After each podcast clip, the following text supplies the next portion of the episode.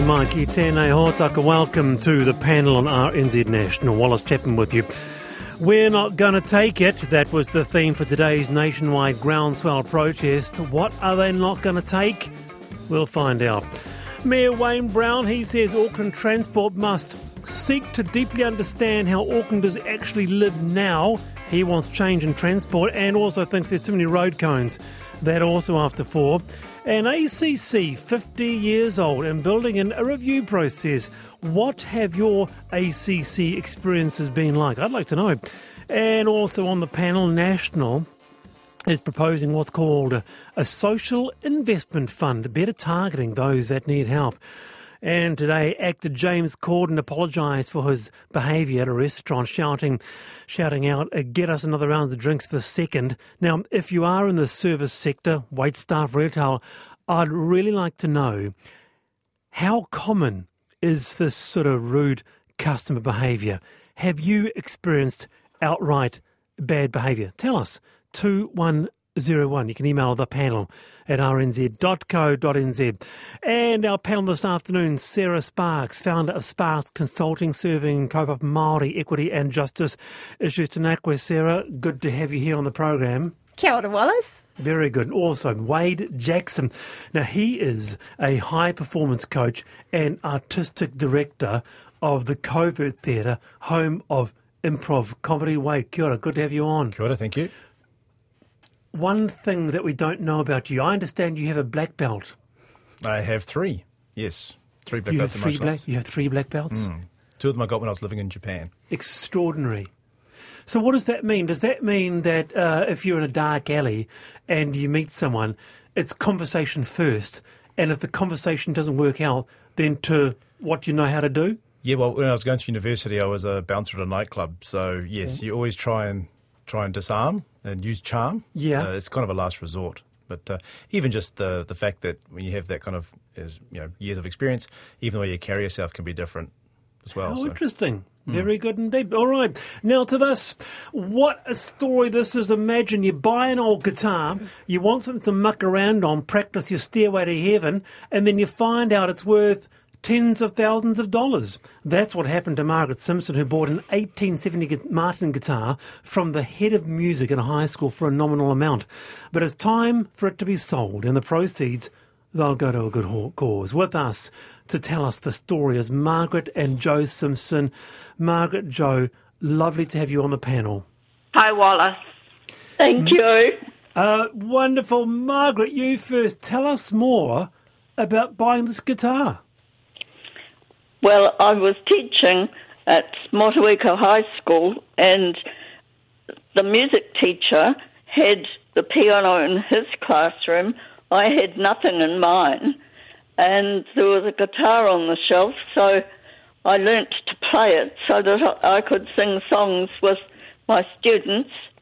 And um, I became quite attached to it. I bought it and um, started to do quite a bit of performing around Motueka Nelson using the guitar. So that was many years ago in the 60s or 70s. Then you find out it's, uh, well, it's a Martin, it's a very famous high end brand. Uh, I believe your family weren't convinced uh, about its price, but you had an inkling that it might have been worth a little bit more. I don't know that I ever did. Um, certainly, when I bought it, um, I had no idea whatsoever of its um, likely value. I liked it because it was smaller than a lot of guitars. It fitted me very comfortably, and it was a beautiful guitar to look at as well as to listen to.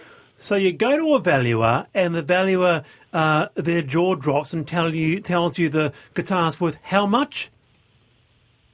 So basically, when Mum was what the 1970s, she'd moved to Hamilton, and a friend of hers came around to have a look at her harp. Took one look at this guitar on the on the um, wall, and just sort of his mouth just dropped. And Mum can tell you the rest of the story. This is when she learnt the actual value of it. He we was- want we want to know now. The whole nation is hanging on the story. How much is this little guitar worth that you were you w- w- which you bought for a nominal amount? Twenty five hundred thousand. Twenty-five thousand dollars. What, for a guitar? Twenty five k. How about that, Sarah, as a find? Well, it's it's obviously a song of the of the whānau and the community, and I, I'm from um, from Nelson, so it's Oh, awesome. You know, hearing yep. hearing um, this connection, um, and very special and very nostalgic too. Hearing Twenty-five about that thousand dollars. Have you got anything in your in your garage, uh, Wade? That's approaching that. I mean, that's extraordinary. No, no, I'm just glad they didn't do a Kurt Russell. If you've seen the movie Hateful Eight, that was a Martin guitar that he smashed, thinking it was a prop guitar. Oh my But- goodness! But, but it was on, it was on loan. It was on loan from a museum, and they that's why they will refuse to let um, their guitars out anymore. But he smashed a priceless Martin guitar, 150 years old. Sounds very similar. Yeah. Uh, he smashed it thinking it was a prop guitar in the scene. You're kidding No, me? no, no, it's true story. This could be the same guitar because the apparently Joe, the valuer, said, "I'm amazed that this guitar was an Aotearoa." But Joe, um, coming to you, this guitar is being sold, and tell us about how it's going to help you and your whānau. Oh, so unfortunately, I had breast cancer about seven years. I had it treated, but it got into my lymph nodes. And then last year, I started getting just some symptoms, went to the doctor, and unfortunately, I was diagnosed with um, with with um, terminal cancer. It had gone through the rest of my body. And um, unfortunately, in the public health system, nothing had been working. I'd gone through about four different treatments. Nothing had been working, except one, it was working, but unfortunately, it was poisoning me at the same time, so I couldn't actually stay on the treatment. But if you go into the private system, I can have this very similar treatment. They just take the poison part out of it except that costs quite a lot of money. Initially, it was ten thousand dollars a month, and it's now down to five thousand dollars a month. So it's quite a lot of money to have to Of course. finding to. Um, so yeah, this this is a good a good way to for, for mum and dad to help me. Absolutely, absolutely, Joe. Uh, kia ora for that. And uh, Margaret, money that goes to good use. Can I just give you some advice? yeah. Don't play that guitar. Don't play it. Don't even pick it up. Keep it safe. Goodness, where is it? Where is it now? Is it in your house? No, no, we've left it with um, Garrick, who's the uh, Derek Lane, I think, is it? who's Okay. the guy that's in charge of. He, he I basically just went to, or Mum phoned him. He's a uh, Martin specialist. Mum phoned him, and he phoned me and said, "Can I have a look at this guitar?" And we showed it to him, and he's really come acro- come around, and he's he's volunteering all his time and his services to try and yeah get as much as he can from the tender process for um yeah for me. So that's really appreciated. Well done, Joe. So that uh, tender closes November the 3rd. So uh, it is a very rare guitar, Sarah, but it's money going to a very good cause. Absolutely, and you've got to give a little page as well, haven't you, Joe? Yes, that's right. There's a um, give a little page, Joe Simpson, but I can maybe email you the information and maybe you can get that up on the Radio New Zealand site somewhere. You, you, you email us and we'll tell, tell the nation about it. Awesome. Thank you. And Joe, I won't forget the date because it's actually my birthday, so I'll be making a, a contribution and lighting a candle for you. Oh, kia ora, Thank you. Sarah. It's very appreciated. All the very best, to, all the very best to you both. Thanks for being with us. That's uh, Margaret and Joe Simpson. Margaret uh, has this 1870 Martin guitar uh, bought for a nominal amount at Motueka High School there, and um, twenty-five thousand dollars. Amazing, I eh? reckon you get more. I reckon Tarantino's in the market are looking for a replacement. And vintage guitars, the rise in popularity. I see in Japan they've they've increased by forty percent. Yes. It's quite That's interesting. thing. That's interesting, Sarah. Now, um, uh, quite a, a bit of response in, uh, about um, how were you treated uh, as a person working in retail, wait staff. That's on the back of this James Corden story. When I used to work in hospitality, I often reflect the way people in restaurants or cafes treat us. um, around 10% of punters were rude, unpleasant, or sometimes even abusive. So, what have you, been your experiences as wait staff? Uh, I'd love to know. Tell us a story. Text me 2101. All right, time for I've Been Thinking. Sarah Sparks. Well, I've been thinking because I live in the CBD about the absolute proliferation of graffiti. It, it, seems every time I'm out on my walk, there's more tagging. And I thought, well, how are we going to tackle it as a community, especially now that Mayor Brown's come in and he's got his big broom spree, uh, sweeping the council? So um, I have been driving past this amazing 12 story mural by Larkin Whitecliffe. It's by the hospital, and um, he has been saying, look, why don't we actually do something positive as an invitation to the council about identifying some of these taggers and actually. Um, you know, cons- being constructive and uh, teaching them how to actually use paint um, in a mural and beautify the city. Um, and he's done this internationally as well. So I think it's a great oh, way yes. of, of um, addressing a very negative, ugly problem.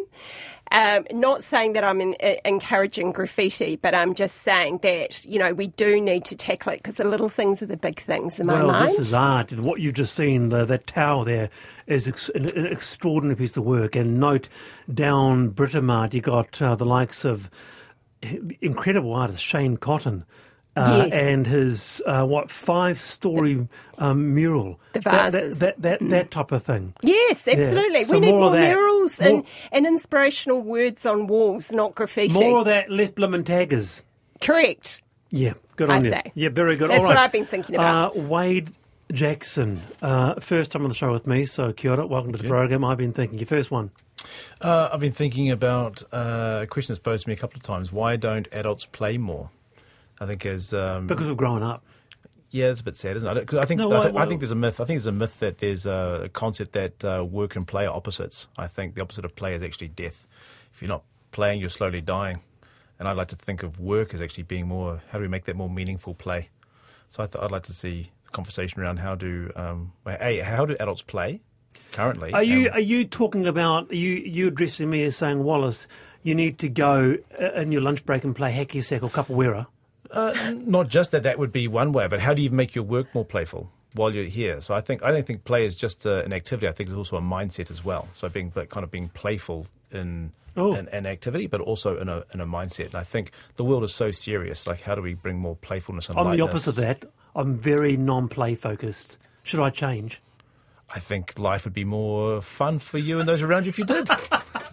Is that your Aquarian nature? Because you know the opposite of Aquarius is Leo, Yeah. and Leo no. is about the play. Oh, I see. I see. Right. Okay. So, uh, Let play, your inner play. Leo I'm just out. trying to think how, trying, how should I play more? Way. I'm just trying to think. Give, give us a tip. Beanbags. Beanbags at work. Yeah, look, i- i- there, there are things you can bring in, like activities outside of work that you bring into work. But I'm also like, how do you bring a more playful uh, mindset and attitude to what you, You do? agree with you agree with this, Sarah?